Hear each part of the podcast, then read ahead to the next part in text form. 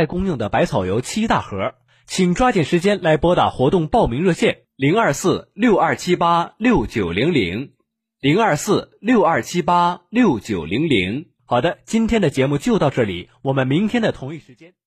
一零四五沈阳新闻广播广告之后更精彩。过敏，过敏，又是过敏，鼻子不听话，鼻塞鼻痒，喷嚏不断，皮肤出状况，红肿瘙痒，疼痛难忍，各种过敏性症状层出不穷。乐益康益生菌胶囊来帮您。乐益康源自台湾，通过调节免疫力系统，改善人体内微生态平衡。阻止过敏源的侵害，改善过敏体质、过敏性鼻炎、过敏性哮喘等，试试乐益康益生菌胶囊。四零零九六幺五六六零，四零零九六幺五六六零。十七年品质专注，乐益康只为您的生活更健康，远离过敏。家中常备乐益康益生菌胶囊，抗过敏专线：四零零九六幺五六六零，四零零九六幺五六六零。乐益康给生活多一点健康。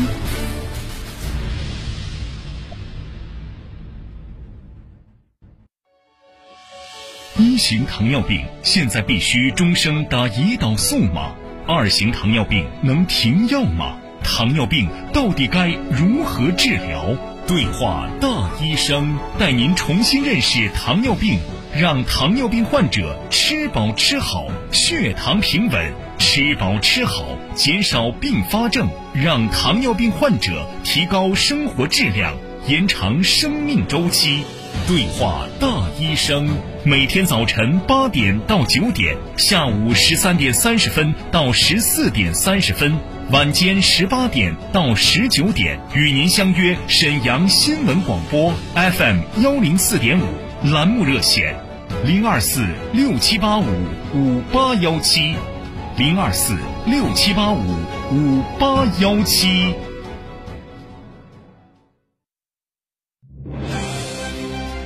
倾听天下，引领变化。这里是沈阳广播电视台新闻广播，中波七九二，调频一零四点五，康平地区调频一零七，法库地区调频九二点四，第一时间，第一影响。沈阳广播电视台新闻广播。新闻广播。天气随身听，一零四五气象站。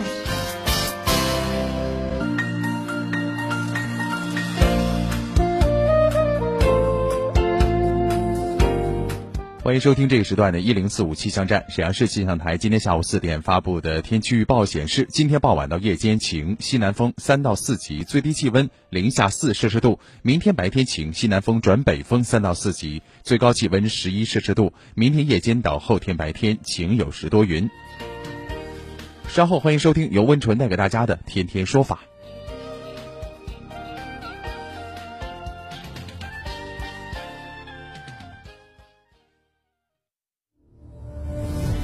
权威法律解读，精准案件分析。意见监护呢，是在我们二零一七年十月一日实施的民法总则第三十经营者他有没有主观的诱骗的故意存在？说理，观点交锋碰撞，维权彰显公平正义。自己的财产三年保全，这是这种对自己财产进行保全是很奇怪的这种情况，目前没有办法给他去定义。天天说法，重磅升级，强势回归。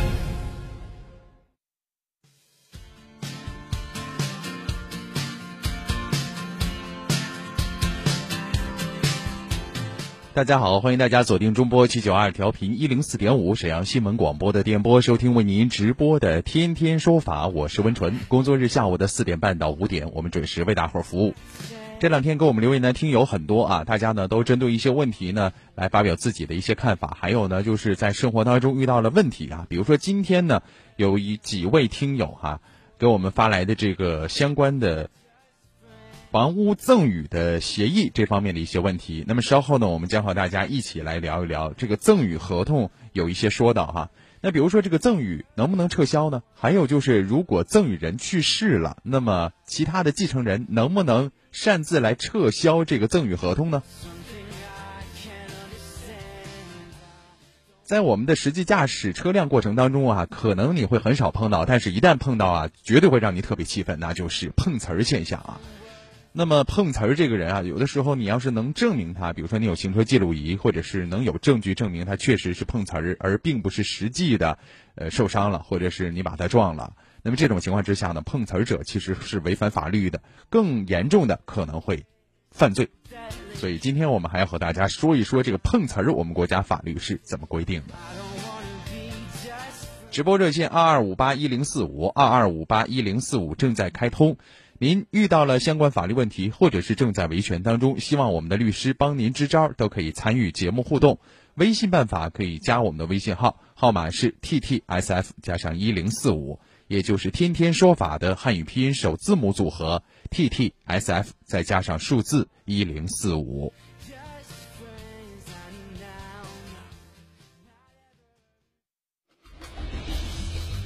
民生视角，法律解读。天天说法，案例直击。这两天呢，有一些听友向我们询问关于赠与合同的一些问题哈，因为呢，在我们遗产进行转移的过程当中，或者说是表达当事人的一个意思的这个渠道或者形式有很多。你像呢，如果没有遗嘱，或者是没有任何的赠与合同，那么这种情况呢，很可能就按照法定继承的顺序来进行了。那要看这个。人去世之后呢，有什么样的遗产？然后这些遗产按照分额的比例，哈，他能够支配的有什么部分？因为有的房产呢，他只能支配他所占的份额这部分，那么配偶这部分他可能没有办法去来支配，或者是不能进行支配。那么今天咱们要说说赠与合同的事儿啊。那么有听友就说了，这个赠与合同能不能撤销呢？能不能反悔呢？另外呢，赠与人一旦去世了，那么被赠与人享有的这个权利能不能撤销呢？遗产的继承人能不能行使这个撤销权呢？咱们来和大家说一说哈。通过这个案例，我们想和大家说说这个事儿啊。我们先给大家来讲个事儿吧。这个案例呢是江苏南通的啊。这个李老啊去世之后呢，受赠房产的孙子将死者的法定继承人一起告到法院了，请求协助办理房屋过户的手续。但是这李老的大儿子认为啊，赠与人在赠与财产的权利转移之前可以撤销赠与，请求行使撤销权。那么最近呢，江苏省南通市宿川区人民法院呢，也是对这个案件来进行一个一审判决，死者的继承人没有权利行使任意的撤销权，应当履行赠与合同，协助原告办理房屋过户手续。那么法院为什么会这么判呢？我们简单说一下这个事儿啊，这个是我们实际生活当中相对比较极端的一个案例啊，但是它会说明问题，因为这个李老啊，他经历过三次婚姻啊，一般我们一次啊、两次啊就差不多了，他呢三次，这几次婚姻会带来一个什么问题呢？他的法定继承人和他实际可能接受赠与的人就明显增多了，那么所以人一多呀，那势必就会产生纠纷，那么。他这三次婚姻怎么回事呢？第一次呢是和王阿姨啊，一九五四年生了一个儿子啊，叫李大山。第二次婚姻呢是一九六零年和孙阿姨结婚了。结婚时呢，孙阿姨有个未成年的儿子孙小松，孙小松呢由李老和孙阿姨抚养成人啊，就是女方带的这样一个孩子啊。那么第三次婚姻呢是一九九八年和陈阿姨结婚了啊，婚后没有子女。那么孙小松有一子一女，都是成年了啊。那么儿子是孙熙，女儿叫孙红，啊，就是隔辈儿了，这个第三代了啊。那么二零零七年，呃，孙晓松是患病去世了。在一九九八年的时候呢，李老和陈阿姨结婚之前，单独申请建了两层楼房一幢。二零一一年，这个房子是拆迁了，李老呢和住建局签订了房屋征收补偿安置协议。那么拆迁之后呢，李老多次表示啊，将这个房屋赠与给。孙熙，二零一七年五月份的时候，孙熙代李老认购结算了南通某拆迁安置小区房屋一套，并对房屋装修后居住到现在。后来因为李老生病住院，一直没有能够和孙熙办理产权登记过户手续。那么在二零一八年三月的时候，李老因病去世了。那么李老的继承人就该拆迁安置小区房屋继承不能达成一致意见，孙熙呢将李大山。呃，包括陈阿姨、孙红一起告到了法院啊，并且提供了李老生前与孙红的一份录音，证明李老生前已经将这个拆迁安置房赠与给了孙熙。就这房子已经给我了，你们是不能够反悔的，怎么样争论和纠缠也是不行的，所以必须要配合李老生前的这样的一个赠与合同，然后协助我办理房屋过户手续。因为此前因为种种原因没过户嘛，现在呢大家伙儿这个老人去世了，所以呢就不同意了，说这怎么能给你呢？但是人孙熙说了，这本来就是赠与合同，人这李老生前说的呀，你们不能够反悔啊。那么最终呢，法院经过认定啊，包括。审查一些相关的证据，认为啊，从一些谈话录音呢，包括一些证据来看，当时这个李老思路清晰，问答连贯，录音当中呢明确表示的这个房屋是给孙熙的，所以说呢，综合种种的证据，包括结算单呐、买卖合同啊，以及证人证言呐，相互印证，就证明，呃，生前李老的这个表示是符合法律规定的，而且是符合真实意思表示的，赠与这个行为是有效的，所以呢。最终呢，只能够支持原告孙熙的诉讼请求，那么其他人呢，就必须要配合他办理过户手续了。通过这事儿，我们要说的了，就是说，我们的合同法规定啊，赠与人在赠与财产的权利转移之前，可以撤销赠与啊。什么意思啊？就是你现在呢，想把我这房子给其中的任何一个人，那么这个人，当然。整个的赠与过程当中，你的行为还有你的举止、你的意思表示都是真实的，没有受到胁迫啊等等，那么就是有效的。当然，你可以反悔，就是我突然又想通了，我不想给他了，我想给另外一个人，这是可以的。但是如果赠与人去世了，就这个赠与人不存在了，那么这种情况下，其他人一般情况下是没有权利来撤销赠与权的。也就是说，除非本人，否则的话，其他人呢是。没有办法来完成这个这个最终的这样一个效果的。那么，所以说呢，在刚才我们说这个案例当中啊，李老生前没有撤销赠与，没有这个意愿的前提之下，那么其他人像什么李大山呐，包括其他的这个子女啊，作为李老的法定继承人，是不能够行使任意的撤销权的。你不要觉得我是什么第一顺位，我第二顺位的法定继承人，我就可以撤销，这个是不允许的啊。当然，法律还有其他的规定情形是除外的。那么各位呢也可以查询一下啊，但是今天我只是想说的就是这个赠与合同，当事人可以反悔，其他人一般情况下没有权利撤销他的赠与权。民生视角，法律解读，天天说法，案例直击。下面咱们要说说碰瓷儿的事儿。老范是一个碰瓷儿专业户。平时呢，就靠碰瓷儿来赚取不义之财。每天的中午和晚间，他通常在丁字路口或十字路口转弯的地方寻找猎物。一般他都会选择车速比较慢，或者是趁车辆靠边倒车掉头时机，找机会亲自去撞车。这不，今天他又找到了一个可以下手的对象。不是吧，师傅？会开车吧？啊？这一次的碰瓷儿又让老范得逞，可是万万没想到的是，老范的这次碰瓷儿撞车却导致自己脑淤血出血。好吃懒做的碰瓷儿专业户老范承受不起高额的治疗费和医药费，于是他就把驾驶者小董和保险公司诉至法院，要求赔偿。驾驶者小董明知自己很冤，无奈之下只好求助律师。就前两天我出了一个交通事故啊。就经过一个路口的时候，我看到那个人过去了，过去之后，我走的时候，他又倒回来趴在我车上了。嗯，当时我下来之后啊，他给我要两千块钱，我又给他了，因为我当时有个着着急，就一个很重要的会议，我就走了。但是过了也就是两三天，家里人给我打电话，打电话说就是我被我撞那个人啊脑出血住院了，当时我也没有理会。就是昨天下午我收到一张传票，他家里家里的人啊把我还有我现有的投保。保险公司都起诉了。嗯，其实这个事儿呢，就告诉我们大家伙儿啊，那如果一旦遇到这种疑似碰瓷儿的情况，首先你这个行车记录仪的相关证据保留是非常重要的。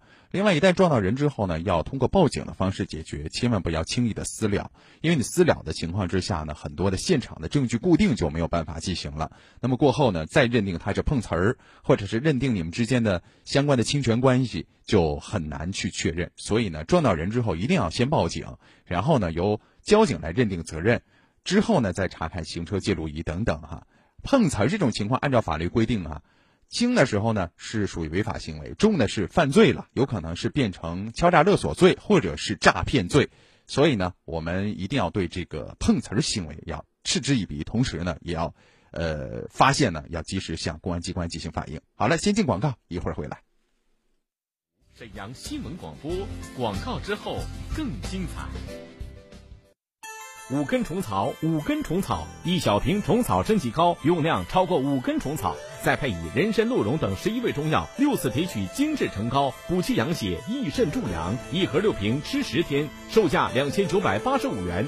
虫草升级膏订购热线：四零零七幺八幺七九九。虫草升级膏提示您爱自己，爱兄长，好虫草为健康。四零零七幺八幺七九九。中街兴隆大家庭天一堂大药房有售。他来了，他来了！金丰带着礼物走来了。金丰装饰整装行业领跑者，您的需要我们知道，家的愿望我们实现，精致生活从金丰开始。即日起到十一月十一日，金丰装饰联合一百多家一线品牌商，倾力打造双十一金丰整装狂欢节。每天前十一位到店业主即可免费领取价值一千九百八十元的神秘大礼，名额只有一百一十一户，送完即止。抢订电话零二四二五二零。六六六六二五二零六六六六，格林地板、生活家地板、兰可波罗瓷砖、东鹏瓷砖、长城瓷砖、箭牌卫浴、安华卫浴，全力支持双十一金风狂欢节，保证厂家半价直供。现在报名签约，价值两万元的一线品牌家电，一律十一元抢购，到店还有更多好礼。抢听电话零二四二五二零六六六六二五二零六六六六。一型糖尿病现在必须终生打胰岛素吗？二型糖尿病能停药吗？糖尿病到底该如何治疗？对话大医生，带您重新认识糖尿病，让糖尿病患者吃饱吃好，血糖平稳；吃饱吃好，减少并发症，让糖尿病患者提高生活质量，延长生命周期。对话大医生，每天早晨八点到九点，下午十三点三十分到十四点三十分，晚间十八点到十九点，与您相约沈阳新闻广播 FM 幺零四点五栏目热线，零二四六七八五五八幺七，零二四六七八五五八幺七。杨小羊蜜源燕窝，安全好吃又营养，让大家吃到放心、安全、高品质的燕窝。精心制作，无添加，还原燕窝好味道。孕妇吃燕窝就吃杨小羊，宝贝吃燕窝就吃杨小羊。全国咨询订购热线：四零零幺五九幺九幺六，四零零幺五九幺九幺六，四零零幺五九幺九幺六。是法律专业的主持人，态度坚决果断。我们千万不要用一些违法的手段反对违法的我接受新岗位，但是我要求你还按原来三千块钱给我开，这个要求合理之后呢，想他和他的律师朋友为你打开法律疑团。犯罪的终止犯没有造成损害。如果没有达成一致，劳动者是不没有尽到安全保障义务作为主。他在天天说法等你。我是温纯，我们不见不散。十年普法助力维权，沈阳新闻广播品牌法制节目《天天说法》重磅回归，强势升级，热点事件普法评说，法律条文权威解读，民生互动答疑解惑。主持人温纯，编辑陈霞，携精英律师团、普法专家团队，温情发声，热情服务。直播热线二二五八一零四五。这里是正在为您直播的《天天说法》，我是温纯。工作日下午的四点半到五点，我们的节目准时为大伙儿服务。收听我们的节目有几种方式啊，除了在线收听直播之外呢，也可以回听节目。您只需要手机下载蜻蜓 FM App 软件，就可以搜索到沈阳新闻广播，然后再找到对应的时间段，四点半到五点《天天说法》节目。点击进入之后呢，可以回听。那需要点击一下《天天说法》的图标，然后呢，就可以找到我们收录的一百五十多。期的这样的一个节目。那么您只需要记录一下您需要回听的时间，或者是呢需要找到这个时间对应就可以回听了。期待各位的参与。我们的直播热线二二五八一零四五二二五八一零四五正在开通，编辑导播陈霞正在接听各位的电话。另外，我们的微信号你也记好了，是 T T S F 加上一零四五，也就是天天说法的汉语拼音首字母。T T S F 再加上数字一零四五，有相关的一些问题想要咨询，期待着律师为您服务，都可以随时的拨通热线或者是发一个微信过来。好了，下面时间进入律师来了板块，我们将请律师上线为各位听友解答问题。依法维权，听这里，天天说法，律师来了。今天为大家请到的律师呢，是来自于辽宁公正律师事务所的杨博雷律师。天天说法精英律师杨博雷，辽宁公正律师事务所民商主任、实习导师，首届和平区十佳律师，擅长建设工程、房地产、电子商务类案件。你好，杨律师。温泉好，大家好。嗯，好，我们来看一下大家的留言啊。就在我们直播进行当中呢，有朋友呢已经给我们留了一些问题哈，我们来关注一下。首先，第一位呢是说遗嘱的问题啊。那么这位朋友他说：“杨律师好，温纯好。如果父母的年龄已经很大了，他们有多个子女，想在去世以后呢，把名下的多处房产分别指定由不同的子女来继承，他们。”自己写的遗嘱必须要公证才有法律效力嘛？啊，就是说，简单说，他这个遗嘱呢是要指定给一些儿女来继承的。然后最终想问，要不要必须公证？杨律师，公证不是法定的遗嘱生效的必备要件，但是我们仍然建议大家去做公证。嗯，原因就是遗嘱生效的时候，就意味着被继承人已经死亡。嗯，这个时候如果没有经过公证的遗嘱，很难去认证它的真伪。嗯。如果当时经过公证的话，那真伪是可以由公证处给我们作证的。嗯，当然了，也有一种替代方法，呃，可以不经公证也能在实务中操作中，呃，不会产生纰漏，那就是提前公开遗嘱，让所有的有资格继承的人都在上面签个字。嗯嗯。因为跟事情有关系的利害关系人都已经签字知道这个事情了，那想必在被继承人死亡以后，这些继承人之间不会对这个遗嘱的真伪产生争议。嗯，这个替代方法。嗯，好，就是我们得出几个结论。首先呢，这个它不是法定规定的必须要公证才有效，但是呢，公证以后呢，会增加它的这个法律的一种效力。否则的话，呃，因为逝去以后这个书写遗嘱的这个人，他的一些很多情况没有办法去认证，包括这个遗嘱的真伪啊。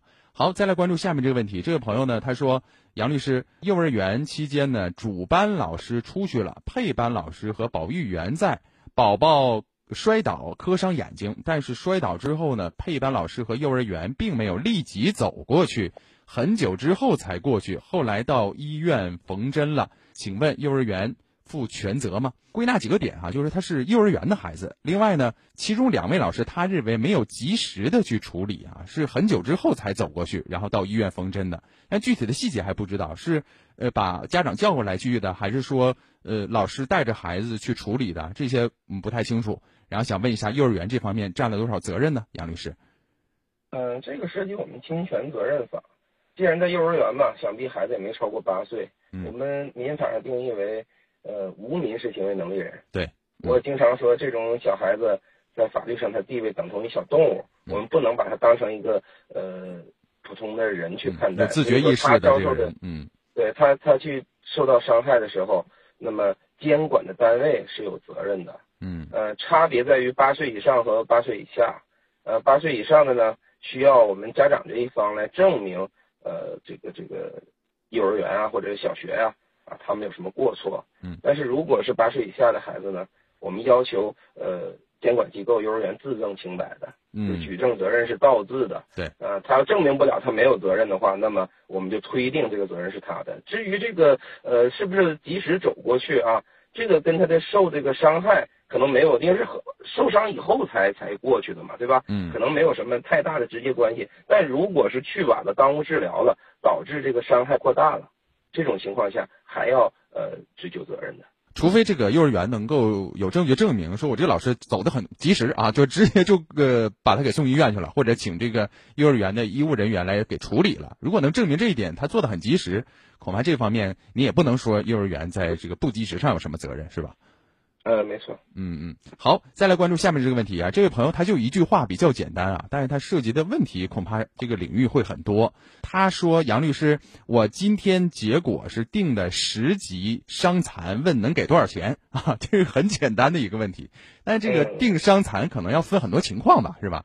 有交通事故的，有可能是工伤的，有可能是交通事故的，有可能其他形式的人身伤害的。这钱能给他一个数吗？大大概的一个范围，没法给吧？比较多见的这个就是人身伤害的嘛，和交通事故赔偿是有一定限额的。嗯，它是最高能赔偿二十年的当地人均可支配收入。哦，那是我们辽宁省内的话。呃，应该是三万七多一些吧。啊，三万七多一些啊。三万七多一些是每年的，那么分十等，最高是赔二十年，最低等也就是十级伤残赔两年，哦，那就是七万多不到八万块，哦，这么个情况。对，我知道这个伤残分等级，十级是最低的，对吧？对，十级赔两年，要是一级的话赔二十年。哦哦，这个跟具体的他侵权被侵权的这个场景有关吗？比如说他是因为交通事故啊，还是因为什么工伤啊？对方对方负完全责任的，对方全责，完全责任的交通事故或者是人身伤害，嗯，导致的这个结果。那我说的只是伤残赔偿金，它不包括他的医疗的费用啊、护理的费用、误工费啊，不包括这些被抚养的人员的这些费用。这些费用是有一些是实报实销的，得看你具体花多少钱治。但是这个呃伤残赔偿金，单就伤残一项来讲，这是有定额的，这个每个人都是一个标准。嗯嗯，好，啊，再来关注下面，这是买二手房的一个问题啊。这位朋友他说：“天天说法节目，温纯你好，呃杨律师好，这个节目我是头一次参与啊，听了两期了，还不错啊，谢谢啊。”然后他说：“呃，我想买一套二手房，找的一家中介，前几天和房主约了是周一见面。”然后告诉我要周三见面了，结果又告诉我说房主来不了本地，要在上海做公证委托给他的弟弟来代办，不知道这样做会不会有风险，后续会不会有麻烦？如果委托的话，我需要看哪些证件？啊，总之就是见不到房主了，房主要委托一个人，还在外地来委托，那这种情况之下，这房子买会有风险吗？杨律师？呃，如果是委托过户的话。他至少对都描述这个手续是对的，嗯，本人不能参与，然后你需要公证处出具这个公证书，证明我委托我哪个亲属来办，嗯，嗯，至于他能够呃审查的，也就仅限于委托书、公证书和这个代办人身份证嘛，看看是不是同一个人，嗯，但是我教一个教这个听众一个比较取巧的办法，嗯，如果是办理过户的话，其实这些东西不用你审。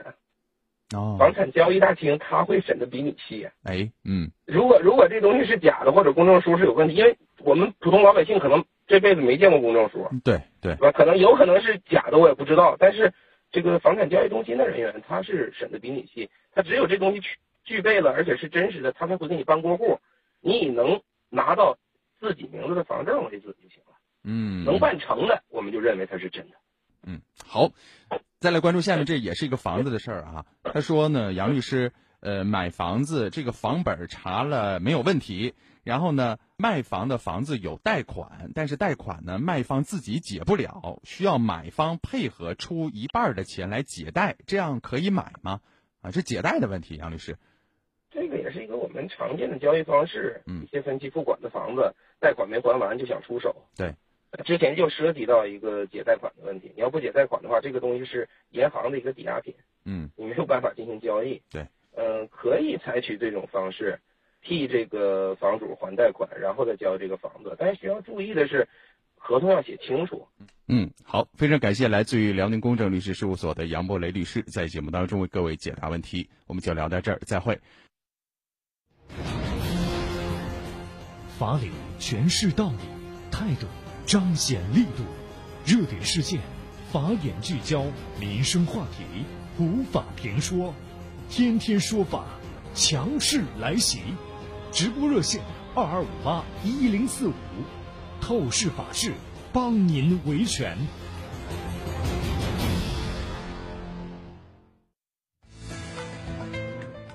好了，以上就是今天天天说法节目的全部内容，感谢大家的关注和收听。节目之后呢，可以继续在微信当中留言，我们的微信号码是 t t s f 加上一零四五，也就是天天说法的汉语拼音首字母组合 t t s f 再加上数字一零四五，期待各位的参与。如果您在节目直播当中没有打进直播热线，也可以微信留言。我是温纯，代表编辑导播陈霞，感谢大家的关注。稍后呢是由大圆小曼带给大家的新闻晚高峰。明天下午的四点半，天天说法还会继续为大伙儿服务。